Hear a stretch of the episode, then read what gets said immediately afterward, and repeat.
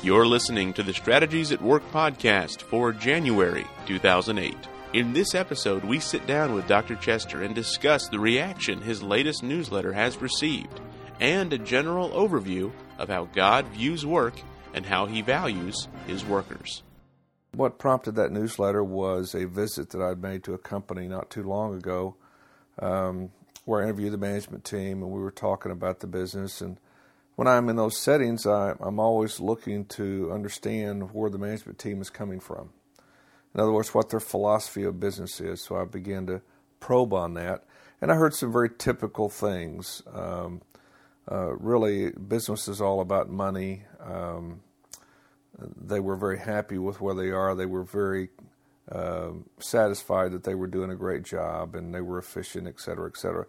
And what I see um, routinely with that type of response is there's a lot of deception in the management team. Uh, but the most fundamental thing is they don't understand what business is all about. They think business is about money. But if you go to Scripture, for example, in James 4, verses 13 through 17, it tells you very clearly in that text that business is about discerning the will of God. So, business is about discerning the will of God, and we know that you cannot worship God and money, then business is about worshiping God.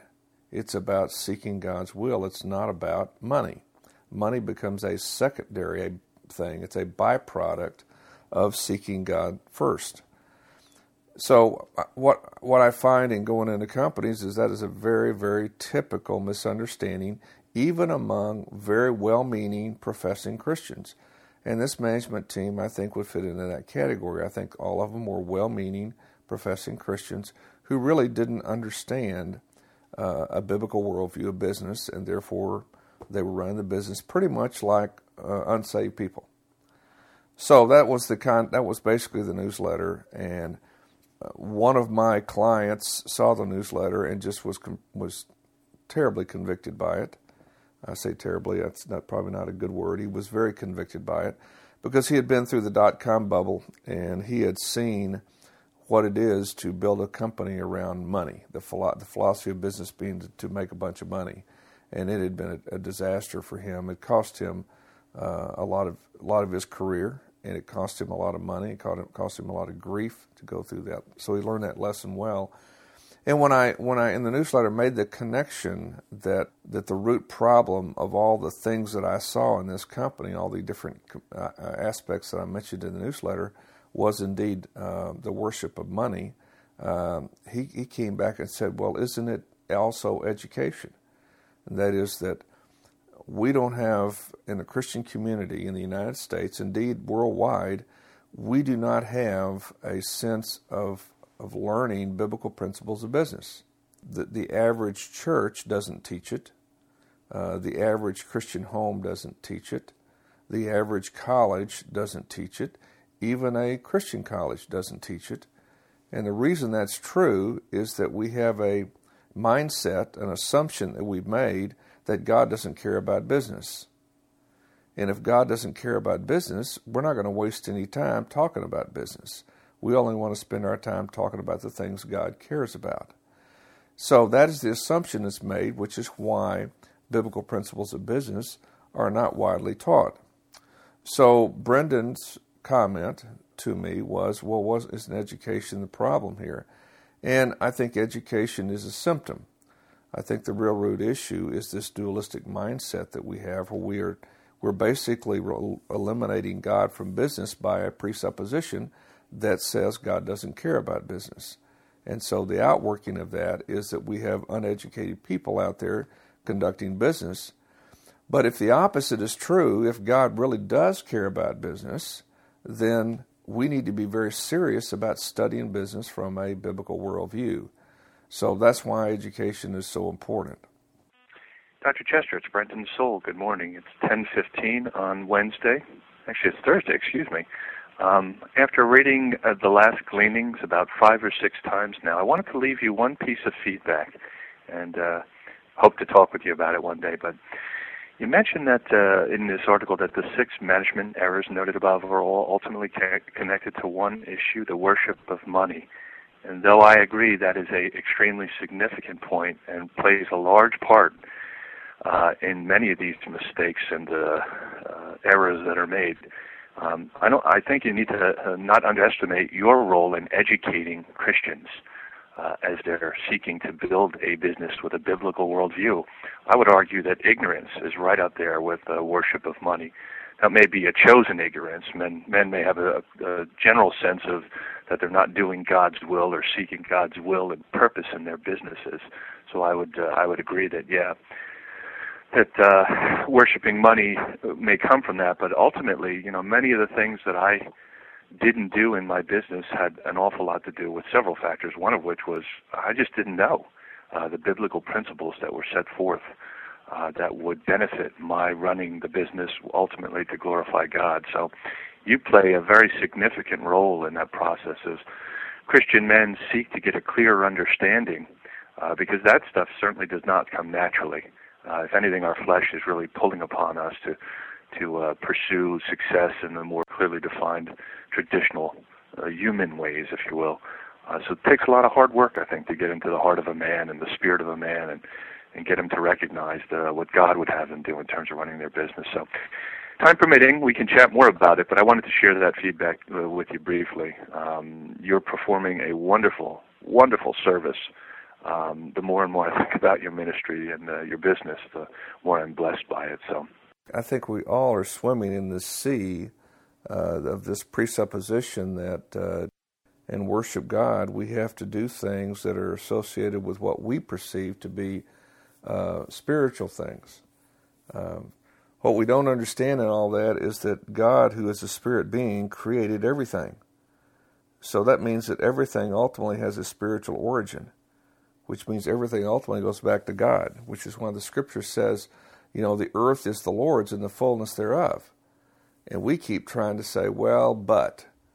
Yeah, it is the the earth is the Lord's, but that doesn't doesn't apply to business. And when we begin to see that the truth of uh, James four thirteen through seventeen, that God wants us to to think about business from the standpoint of His will and executing His will, then the question every business owner, every management team, every worker's got to ask is what is the will of God for this business?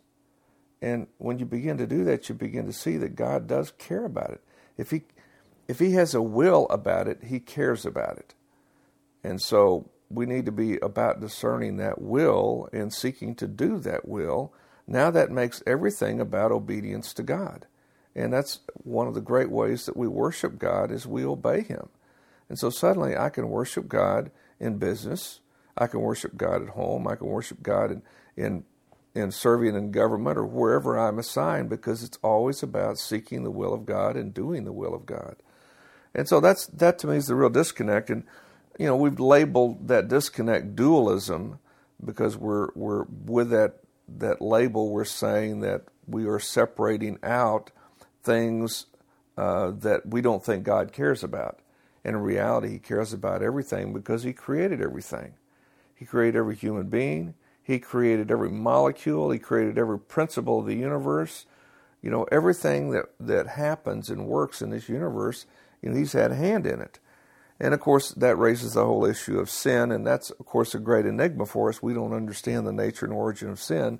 We know it exists, and we know that God uses it, even though it can be very ugly at times, but still, he's got his purposes, and we've got to let let God be God. We've got to remember he's incomprehensible in the final analysis, and we're never going to fully comprehend what he's about. But we do have a lot of revelation, and what we do know, we need to act on. And we do know he created everything, and he declared that his physical creation was good. You see that in Genesis 1. In fact, at the end of the sixth day, he said it was very good. And we know he created us, according to Genesis 1 26 through 28, to rule his physical re- creation. And so we need to be about that, and we know business is a tool to do that.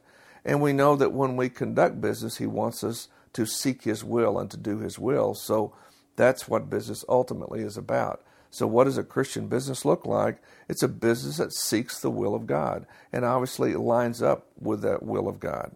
So, staying on the point of ignorance for just a minute, because nobody likes to be told that they're ignorant, or nobody likes to discover that they're ignorant until you take the next step, which is the beginning of wisdom, and then you're excited that you discovered that. So somebody that that either doesn't comprehend this at all, or might think that to be a Christian business or to be a Christian business person, you have to be working in the quote unquote ministry. What's the first step for them, mentally, spiritually, whatever, to start understanding what you just told us? Well, I think it's very helpful to look at Ephesians 4, where it talks about um, the gifts that, that, that God has given to us, specifically the gifts of the apostle, prophet, evangelist, pastors, and teachers.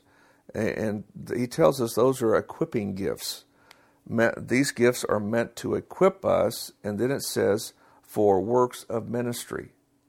And so that means that, for example, if you view the church as the vehicle that God has ordained for equipping, then those gifts should be active in the local church. And those of us that are members of these local churches, we should go to get equipped so that we can go out and do ministry. And our ministry is wherever God has assigned us. As if He's assigned us to run a business, or if He's assigned us to be an engineer, or to be a scientist, or to be a physician, or to be an accountant, or whatever assignment we have, we should be viewing that as ministry. And when you begin to view all work as ministry, and ministry means service, you know, we've I think we've lost sight of what the what the term means, so we, we've misused it. It simply means to serve. So we go out into our assignments to serve by doing the will of God in that assignment.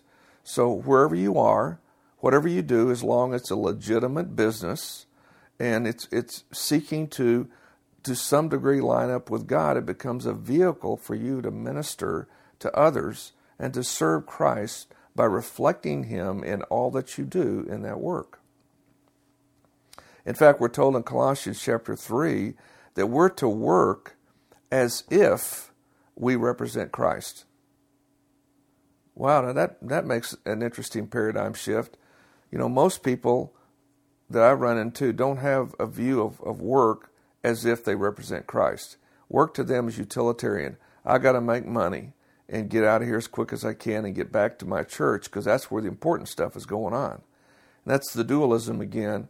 And when you do that, you don't do good work. And the the marketplace doesn't value you, which is why there are many business owners and employers and managers that have a policy. If if they know somebody's a Christian, they may, without ever telling you this, be biased against you.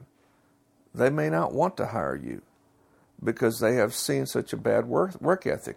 But if we're truly working as unto the Lord, and we view our work as an assignment from God and something God values and is significant, and it's a place to serve Him and, and to obey Him and therefore to worship Him. If we view it that way, then we approach work totally differently. We, Christians, should be the very best workers. And the fact that we're not, and I say the fact that we're not, I would contend that by and large, Christians are no better workers than anyone else. And if that is indeed true, it's a, it's a testimony to the fact that we do not have God's perspective on work. So somebody that hears this and, and thinks to themselves, okay, well that's that's fantastic, but I'm just I'm just middle management. I'm just assembly line worker. I mean, there's nothing I can do that changes the face of the company.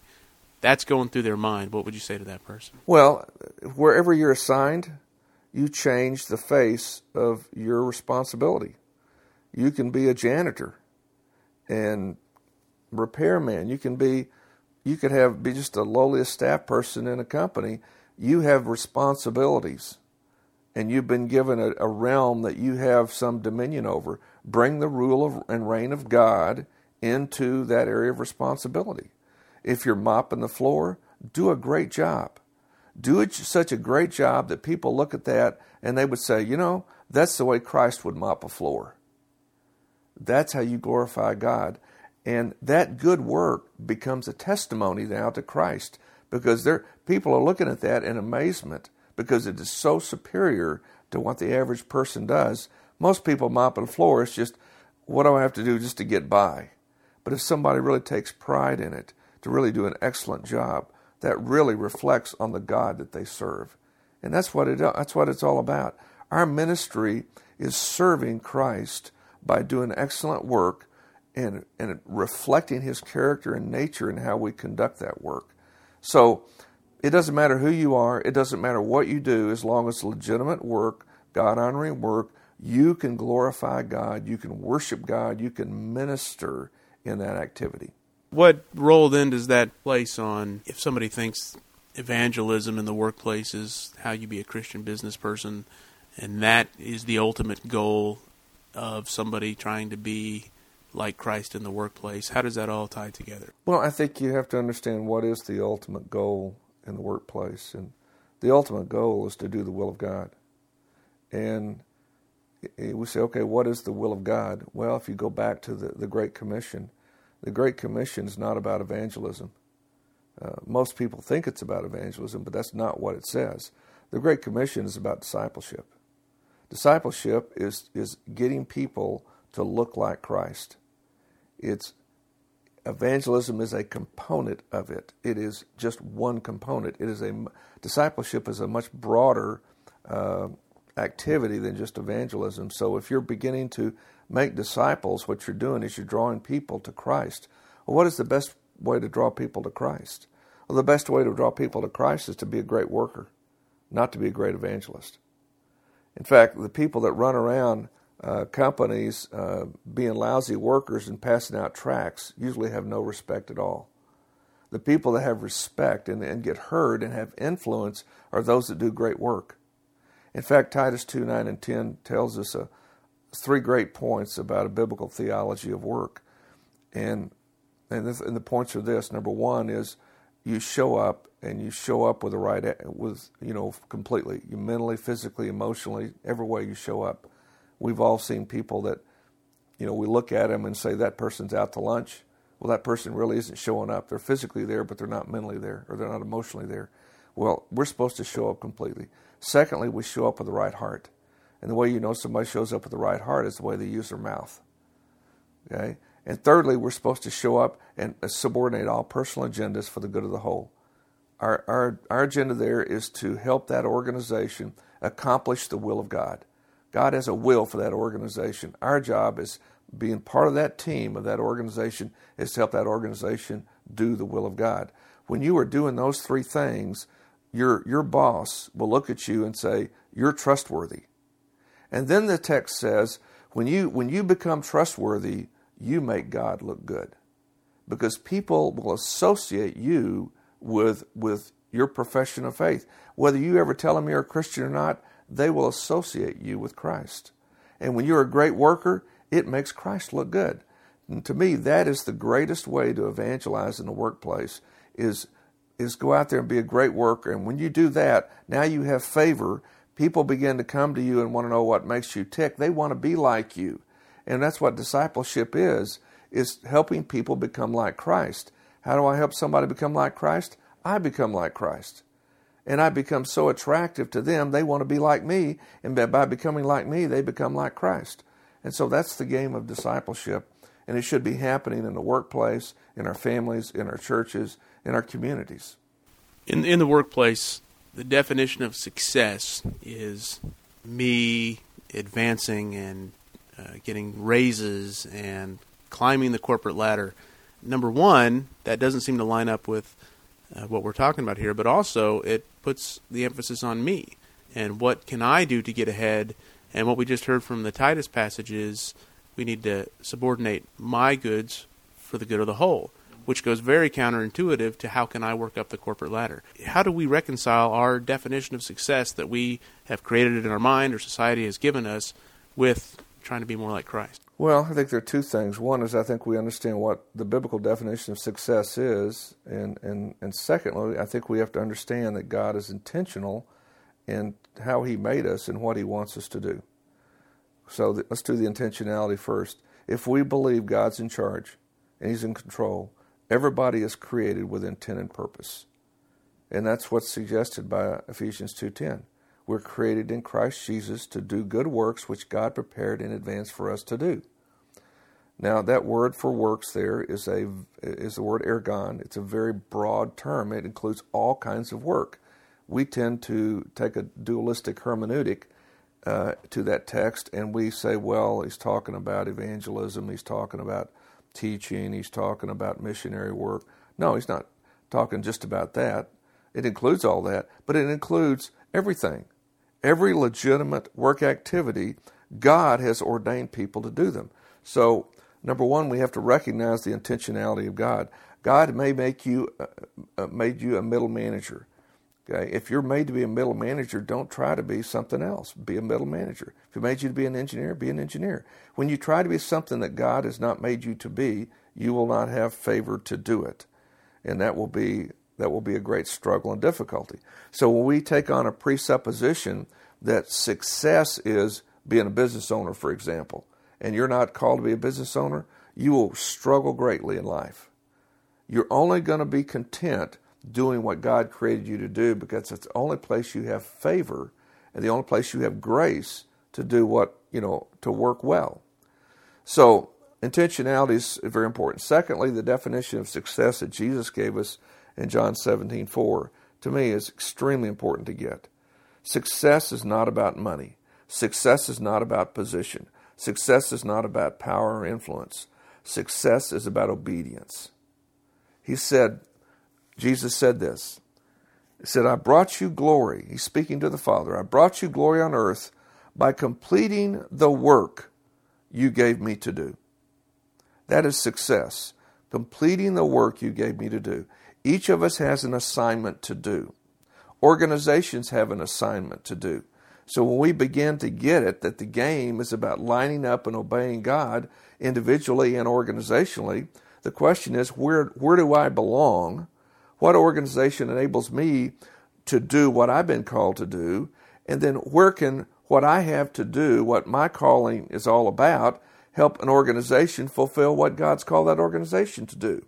And when you put those two together, now you have a powerful combination and you have an organization built around people who are walking with God, filled with the Holy Spirit, walking in their anointing, doing what God has anointed them to do personally, and then you have the organization fulfilling what God ordained that organization to do as well. Again, based on this idea of of ignorance, if there's somebody that's out there that hears this and the church they go to doesn't teach this philosophy as most churches don't, as we've discovered. What what do they do? I mean, what how do they initiate this conversation with their pastor? What materials uh, do they start to uh, look into? How how do they change the places that they're getting fed to start looking at this kind of uh, information? Well, first, uh, you know, if you are getting convicted of the truth of this, then you need to become a student of, of holistic Christianity, and that's what this is. Holistic Christianity is, says that, that, that God impacts everything that I do. Every decision, every thought, every action, everything ultimately is rooted in Him. And I think that is the biblical view of reality, is that God drives everything. So if you're convicted that that is indeed true, you need to be st- a student of it. You need to go and start reading uh, you know people that are engaged in trying to understand this. My website is a great source of material. There's a lot of uh, newsletters on there that on, on these topics. There's uh, there's free audios as well as as audio from seminars. There's also my book Beyond Babel, which is a biblical model for building organizations, and that that model can apply to family. It can apply to, to churches. It can apply to businesses. It can apply to uh, apply to government. Any any place where you bring people together, you need to know God's principles of how organizations function. And that's what that book is about. And then, relative to your church leaders and your pastors, uh, you need to start dialoguing with them. Lovingly, kindly, graciously dialoguing with them and, and see where they are in their thinking. It could be a lot of time church leaders have just never thought about it. And when you begin to think about it, it, it resonates with you. So give them a chance to get excited and, and get engaged with you in this journey. And if they don't engage with you, if they continue in a dualistic mindset, then, you know, pray for them. And there may be a point in time where if, if after you've worked hard enough and long enough and you feel that it's just not going anywhere, there may be a transition at some point for you to an environment which is embracing a holistic mindset. So, whatever you do, uh, just be gracious and kind and patient with people. And know this that God was graciously revealed to you this truth. Don't begrudge others that don't know it. You know, give them an opportunity, prayerfully walk with them, encourage them, challenge them in a, in a very gracious way. And you might you'll be surprised at who the Holy Spirit touches and how over time people begin to see the truth that God does care about everything, including business. Brendan was trying to make the point in his voicemail to me that it, it wasn't just the worship of money that was causing this company to have the misunderstanding of what business is all about. And my comment to Brendan uh, was, you know, Brendan was trying to say it was also education that had to be taught. Well, to be taught, you've got to want to be taught. And that's where the dualism comes in. I, I find a lot of business owners don't want holistic Christianity. They just want to make a bunch of money. And they think the way they're doing it is the way to do it. They have no sense that that that God could bless them.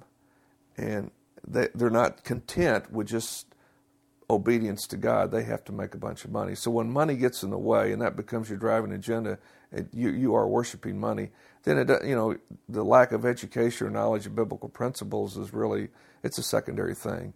Uh, you've got to decide that you believe God indeed cares about business and He has a will for that business. And I need to be engaged in discovering His principles and His will for that business. And I need to line up and obey that. And that's success. And success is not denominated in dollars, it's denominated as obedience to God. And when you get there, then you realize that's the real game.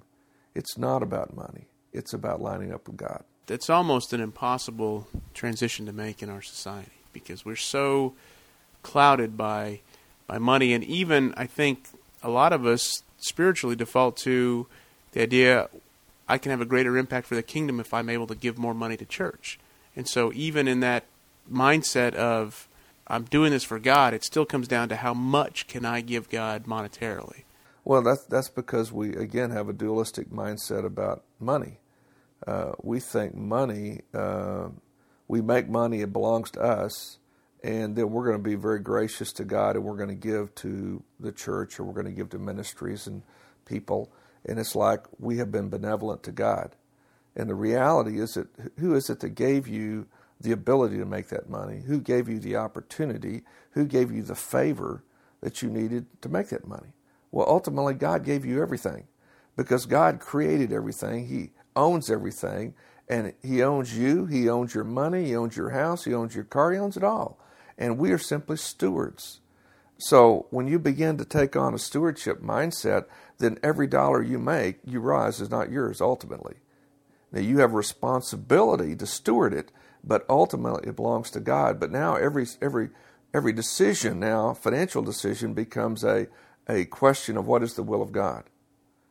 And we know it's the will of God that we pay our living expenses. We know it's the will of God that we save. We know it's the will of God that we give. We know it's the will of God that we pay taxes. So we're now doing those things because it is the will of God. And when you begin to do that, you realize, you know, money is just a tool in the in the kingdom of God. It's it's not the end game. And we keep making it the end game because we are greedy people. We're self-oriented people that default to worshiping money. And we've got to we've got to really be fanatical about eradicating that and get very content with the worship of God and obedience to God being what life is all about. This dualistic mindset that we have, um, and you don't recognize that you're a steward, uh, you you do seem to to feel that when I give money to what we call the nonprofit world, ministries and charities and churches and people like that, that in some way that's that is our responsibility in giving to God, and um, you know when you have a holistic view of money, that all goes away because you think like a steward and everything belongs to the Lord. It's and you know that that He wants you to give an account for every penny, and that's a scary thought when you think about it. Because I was talking to some people the other day, and I said, "How would how do you think God would respond if He looked at your check register?" And that you could tell that kind of caught him off guard. Like, "Whoa, you mean he he's going to look at that?" I said, "I suspect he is." So how do you think he's going to respond when he looks at it, or when he looks at your credit card bill? How do you think he's going to respond to that? Well, you could tell the conviction on like, you know, I don't really ask God a lot about what I spend my money on because we have this mindset that, you know, it's my money. So this is where the, the concept of stewardship is so important.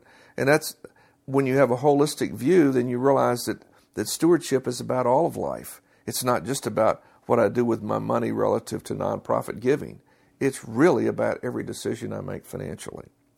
Another thing we have to understand about God we have a, a presupposition that God needs money to do things.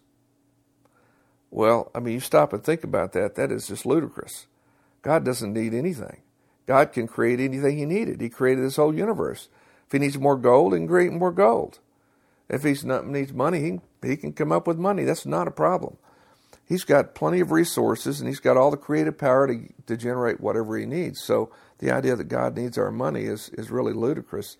And furthermore, what I, what I find so interesting about the way God works is He many times solves problems without money. And just look at John, John chapter 2, where they were needing, uh, needing some wine at this marriage feast. There's no problem. Jesus turns water into wine. Or he's out with a group of people and he's, he's speaking, sharing the kingdom of God with them, and it's late in the day and they're hungry and there's no, no food around. So he, he multiplies bread and fishes. Or, you know, he needs to walk across a lake, he walks across the lake. Uh, you know, God is supernatural, and we, we keep thinking that he, he's limited to natural causes, natural, natural cause and effect, and he's not. He's very creative in how he gets things done. So money is just a, it's just a tool, it's just a resource, and in many ways, money is a test. It's a test of really where your heart is. Do you really have a heart to obey God and do His will, or are you going to be driven by greed? And so I think part of getting a holistic view of life is really getting a holistic view of money and particularly becoming realizing that we are stewards of everything. And everything includes three three key things. You steward your time, you steward your talent, and you steward your treasure. Those three things. And I suspect we're going to give an account on all three of those. So the question is if God were to look at my daytimer, would he be pleased? If God were to look at the talents and how I've deployed those talents, would he be pleased? And if he looks at the, the resources he's given to me, the financial resources he's given to me, would he be pleased? So that's the question. Success is what Jesus said. When he spoke to the Father in the great high priestly prayer of John 17, he says to the Father, Father, I brought you glory on earth by completing the work that you've given me to do. I would think every Christian wants to be able to say that. And then, at the end of your life, hopefully you will hear, Well done.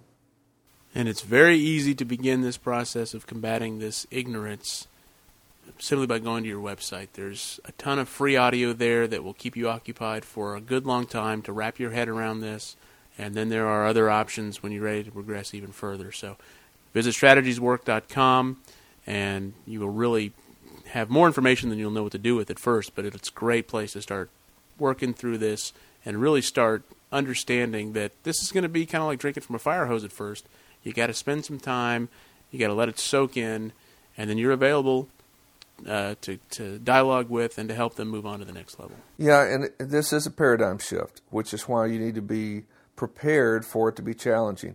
It's not real complicated material, but it's so different from what most of us have learned about Christianity that it's going to take time to really absorb it. Get the book, read my book, Beyond Babel, begin to listen to the audio, and I encourage you to start coming to some of the seminars. I do seminars about every two or three months on various topics. They all relate to a biblical worldview of work, of life, business, of community, education, etc. All these different things. I just did biblical worldview of investing this past weekend. Powerful time. You could see in the room paradigm shifts going on.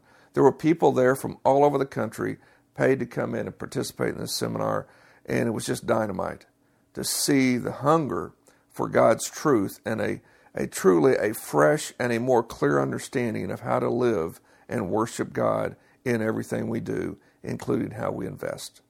Well, and what I saw from that seminar, just talking to some of these folks, and it goes across all of your seminars, is excitement, new excitement, because they realize that what they can do has value to God. And I mean, there is no other feeling in the world like that.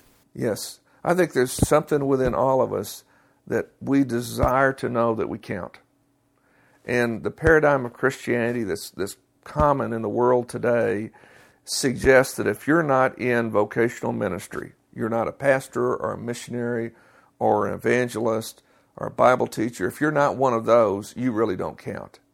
And to see that that is a lie, that you really count, that God made you with intent and purpose, and when you go to your local church, you're going there to get equipped to go out and do the ministry that God's assigned to you, and it's valuable and He cares about it. It is exciting. It's exciting to know that I count. Everybody wants to know they count and know that when they get to the end of the line, they weren't just there to make money for the church. They were there to do God's will every day and wherever their assignment was, whatever environment He put them in, because He created them, He valued them, He's equipped them, He's released them, He blesses them because that's what He does. He values His creation. All right. Well, we thank you for your time today, Dr. Chester, and we thank you for all the educational material that you provide, and we look forward to more to come. Thank you very much.